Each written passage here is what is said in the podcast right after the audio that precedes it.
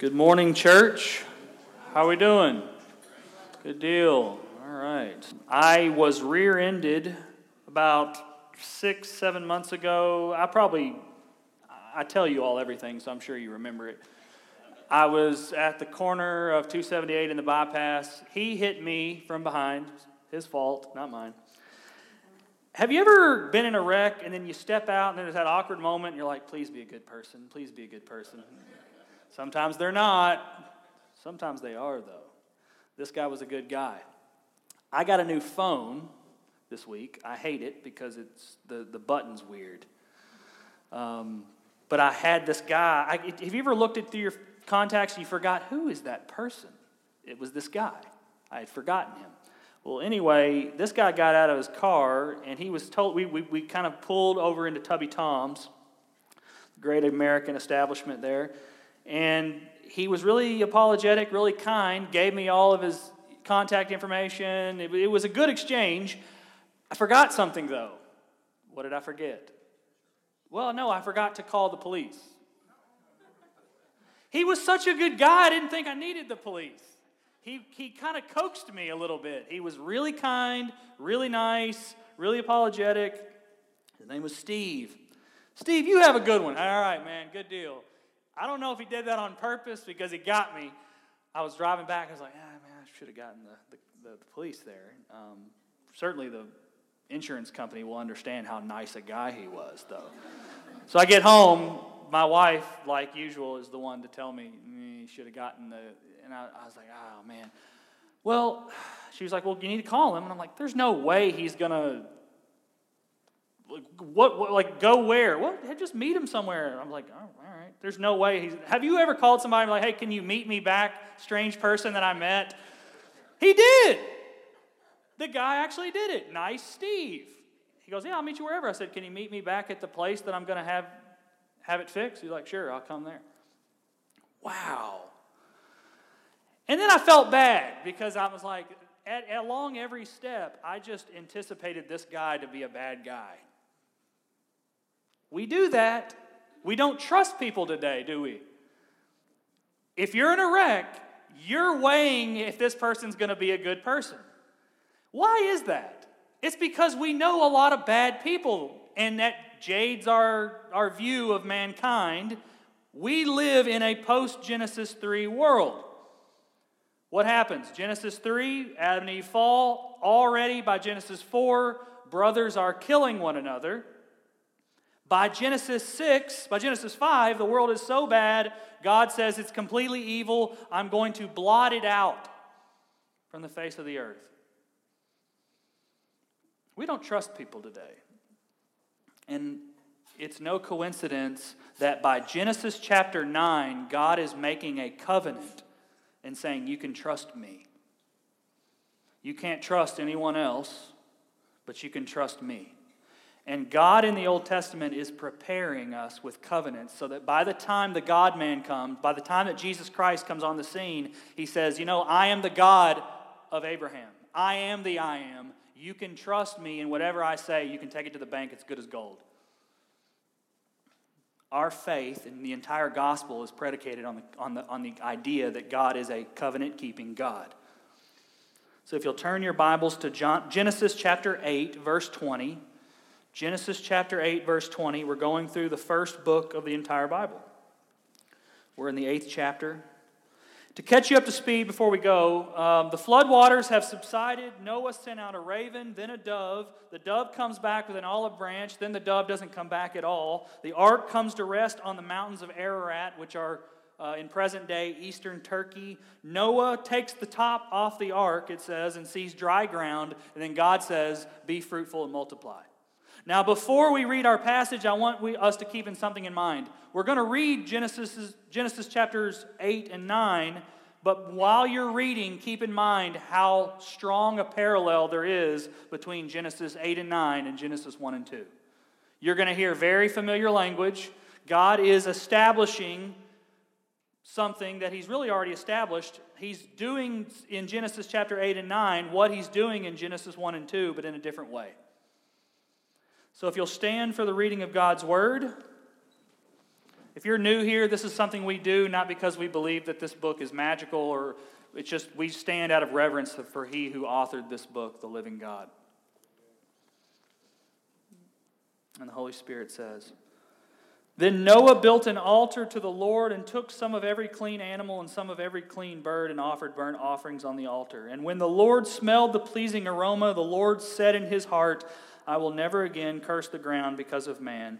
For the intention of man's heart is evil from his youth, neither will I ever again strike down every living creature as I have done. While the earth remains, seed time and harvest, cold and heat, summer and winter, day and night shall not cease.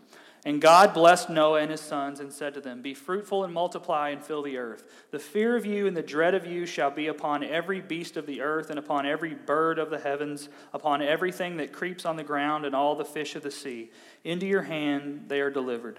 Every moving thing that lives shall be food for you. And as I gave you the green plants, I give you everything. But you shall not eat flesh with its life, that is, its blood.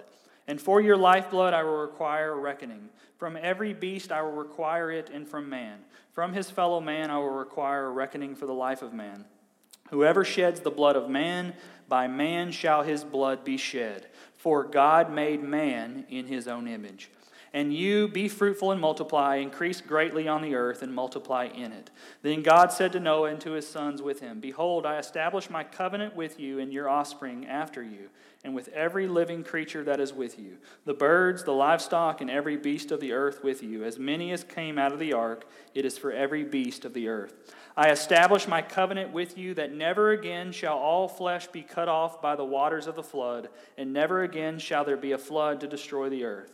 And God said, This is the sign of the covenant that I made between me and you and every living creature that is with you for all future generations. I have set my bow in the cloud, and it shall be a sign of the covenant between me and the earth. When I bring clouds over the earth and the bow is seen in the clouds, I will remember my covenant that is between me and you and every living creature of all flesh.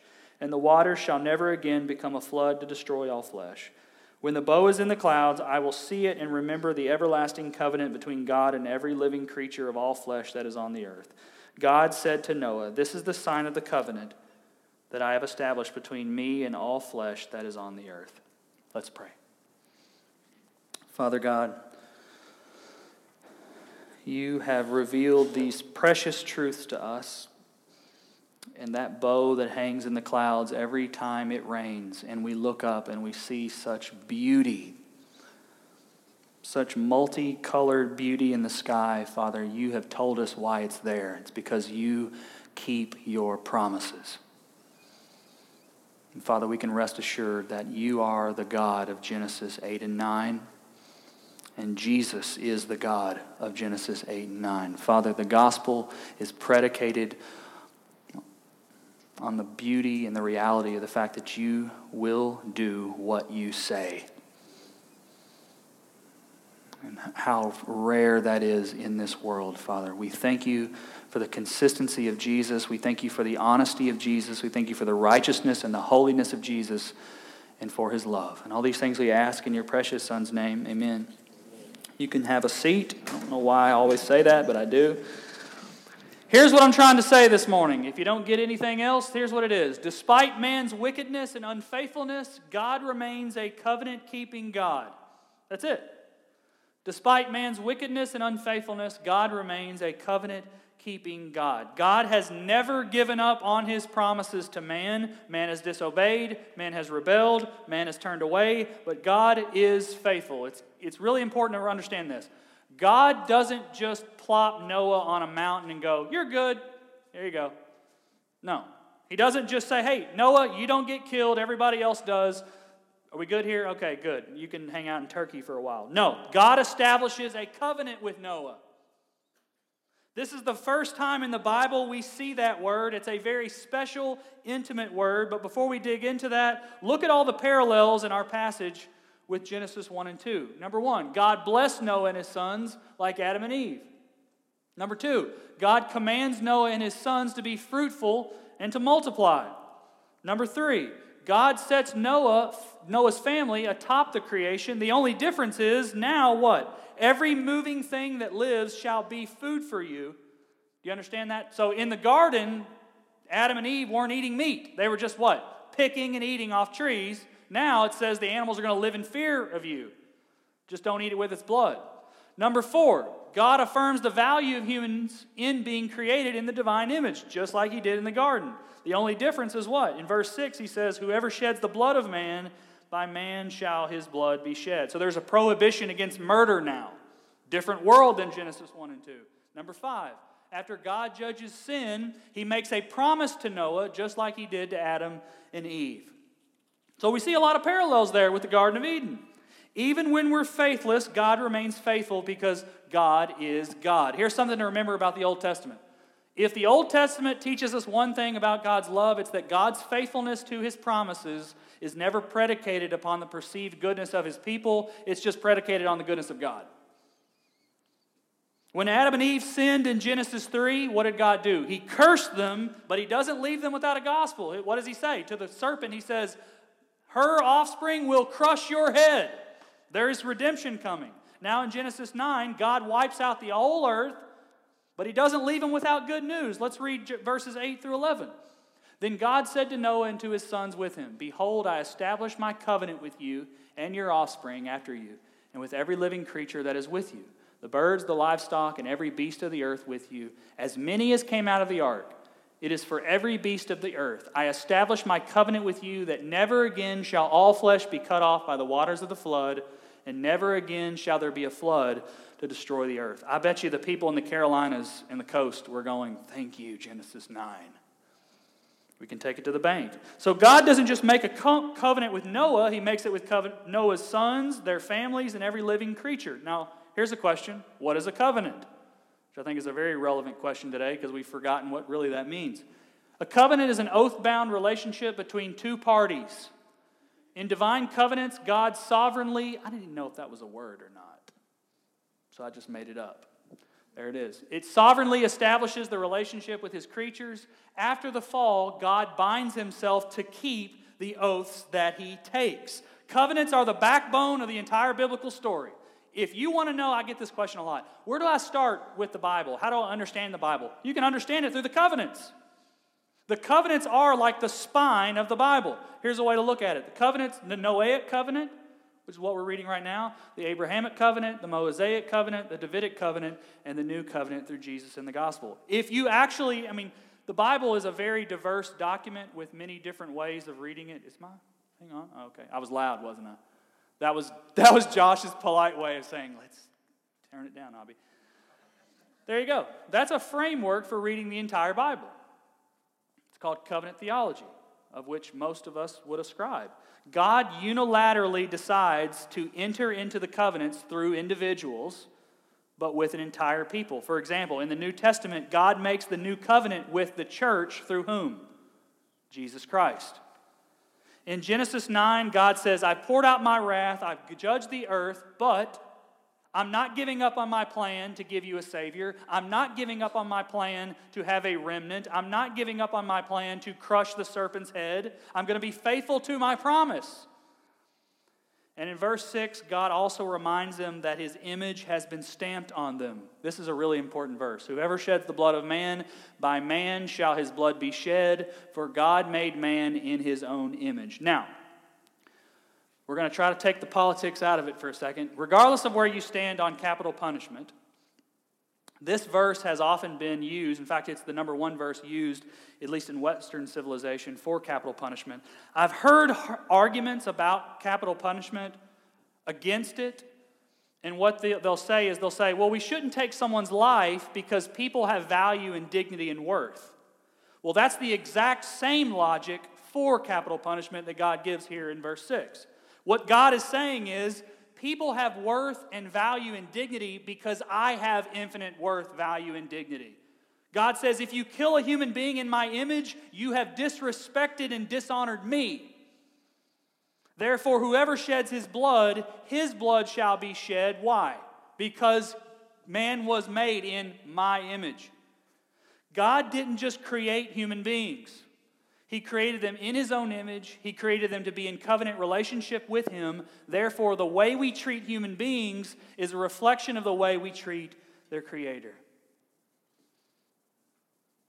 When God judges the earth with a flood, he doesn't leave them without a promise. And this is the entire book of the Bible. In the garden, he curses Adam and Eve, and then what does he say? There's going to be somebody here, it's going to come from you, that's going to crush this serpent.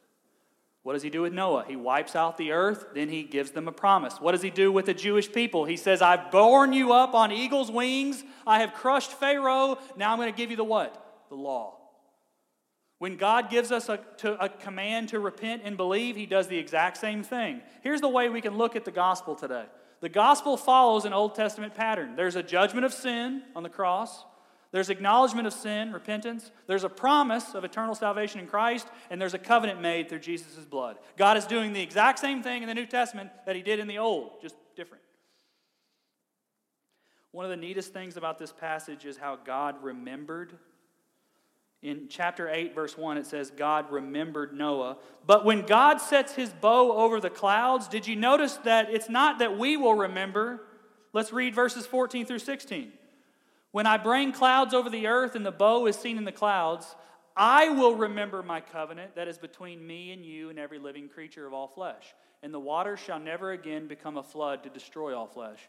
When the bow is in the clouds, I will see it and remember the. I'll just finish that.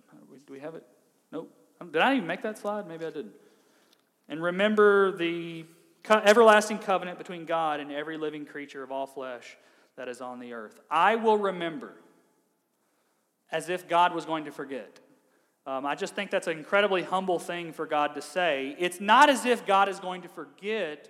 It's God wants Noah and all of creation, including us today, to know that He will never forget His covenant. It's how important it is, it's everlasting. He will never renege on His commitment to the covenant. The next time it rains, God wants us to do more than go, oh, God made a pretty thing, moving on. That's not why God put the, the rainbow up in the sky. He wants you to look up and to look at the rainbow and to go, wow, God is a covenant keeping God. The rainbow is a sign of God's never ending, never stopping, never covenant, never ending covenant with the world. Between Genesis 9 and today, we have given God plenty of reasons to wipe out the earth. We've had dozens of wars. We've had well, hundreds of wars. Unbelief, hatred of God. We've, been worship, we've worshiped other gods. We've worshiped other idols. We've disobeyed his command. And between then and now, God looks up at the sky and says, These people have not kept their word, but I will keep mine. There's no way I could look up, up at the sky and not think of my inadequacy and my um, unworthiness to call him God. In a lot of ways, God wants rainbows to bring us to repentance and faith. I don't know if you got the next one. Rainbows should bring us to renew our faith in Jesus, through whom God makes his most ultimate covenant of salvation. One of my favorite verses of the entire Bible is 2 Timothy chapter 2 verse 13. If we are faithless, he remains faithful, for he cannot deny himself. God's faithfulness to his people depends on God, not his people. I'm wearing a covenant sign right now on my body. Where is it? Where is it at? My finger. And when I look at it, what do I do? I remember.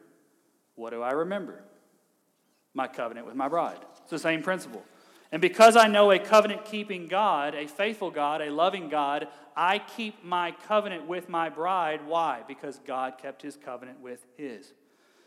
This was said to me when I got married, and I wanted to just kind of say it because it, it really, every man should hear this. If our God keeps his covenants, barring sexual immorality or abandonment, because I feel like Scripture makes those, those exception clauses, men are allowed to divorce their wives when God stops putting his bow in the clouds. Men are allowed to stop serving their brides when Christ stops serving his. Men, you are not allowed to divorce your bride. I'm sorry. There are exception clauses made, and this goes to women as well. I would, of course, I would add abuse there as well. It would be a way that, um, that marriage is annulled. The problem is that we have misunderstood what covenants mean. We think today making a commitment is I'm going to make my commitment to you as long as I think that you're not, you know, not giving 100%. That's not what God says. When God makes a covenant, He says, I'm going to do this regardless of what you do. When, when a covenant is made between two people, especially in marriage, what you're saying is, no, I'm not, till death do I part. The church is full of covenant people. We make covenants with our spouses, we make covenants with each other, we make covenants with our God. That means when we go to church, we're saying, I love you guys. I'm going to serve you guys. I'm going to hang out with you guys. I'm going to invest in you guys. I'm going to pray with you guys. We're going to be in covenant with one another. And it's not going to be dependent on how sinful you are, it's going to be dependent on the blood that was shed for me unconditionally. Covenant is not a word we use today, but it's a, it's a word we should use very often in the church. Jesus Christ, here's a way of thinking. I thought about what would be, a, what would be the rainbow in heaven? Do we have rainbows in heaven? I think about these weird things. Jesus Christ, the resurrected God man, seated at the right hand of the Father, will be our glorious rainbow in the sky, in the new heavens and the new earth, reminding us that God will never walk away from his covenant people. Jesus Christ lives today, seated at the right hand of the Father, reminding us that he will never back out of the commitment he has made through Jesus Christ. When we take the bread and the juice, what do we do? We remember. The bread and the juice, I wish I were preaching this last week. But when you take that juice and your bread, what do you do? Those are covenant signs. We remember what God has done. We remember his death. We remember his sufferings. We remember his sacrifice. We remember his faithfulness. Despite man's wickedness and faithfulness, here, here, here's the gospel right here. I'm going to go to the next one real quick. Despite man's wickedness and unfaithfulness, Christ remains a covenant keeping Savior to those who believe in Him. At judgment, and there will be a judgment day. So when you die or when Jesus comes back, you will understand the full scope of your sin. No one understands it now. Nothing will be hidden, everything will be laid bare. Every thought, every word, every intention, every misdeed you have. On that day, I will be given every reason that I should go to hell. On Judgment Day, I will be given every reason God should not save me. And on the final day, the day of days, God's covenant to his people will be tested.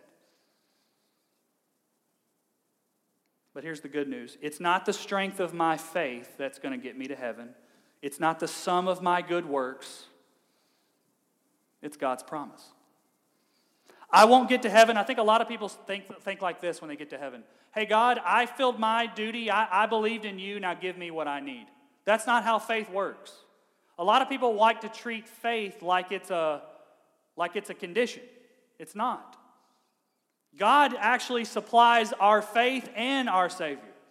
So, God actually in the gospel fulfills every obligation we'll need. Friends, we're not saved because of our goodness, we're saved because God keeps His promises. I, um, I remember my dad when I did something really wrong when I was 18 or 19. And I remember thinking that my dad was going to disown me. Not disown, a little, I just thought he wasn't going to want to hang out with me anymore. Um, and I remember that I, in my life, I've never seen dad that disappointed. And I wasn't living with my dad. When you're living, it's different. Um, and I remember dad telling me that he loved me. And I cried. And I don't think I had ever, I mean, when dad, when dads say they love you, it's like, oh, I'll, good to see you too, dad. I'll see you later. But on that day, it was like, my dad loves me. And that is when your love for someone is proven when they don't deserve it. And that's what it's going to be like at Judgment Day.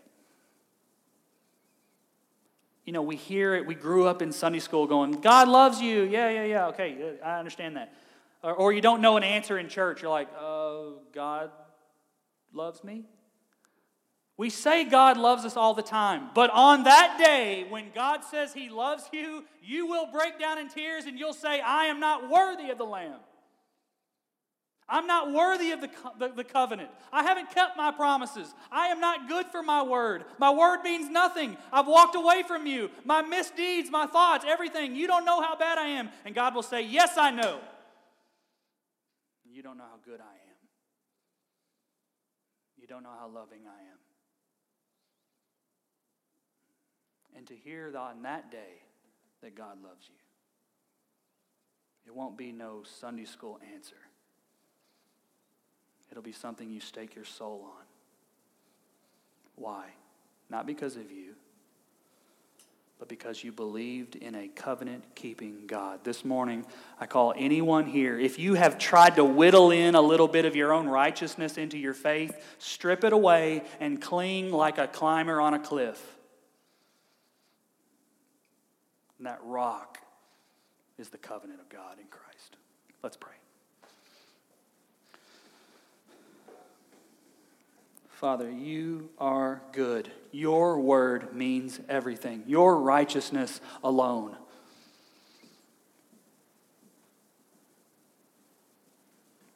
You've, we've given you every reason to walk away, and you only have one why you don't, and his name is Jesus. Father, he obeyed when we didn't. Father, he was not given to temptation when we have been. He did not go back on his word. He believed the Father. He was stainless of sin. And Father, all those things are given to us on our account by faith. Father, thank you for keeping your word. Thank you for starting with Noah and ending in Jesus. Thank you for being a covenant keeping God that we can trust. And all these things we ask in your precious Son's name. Amen.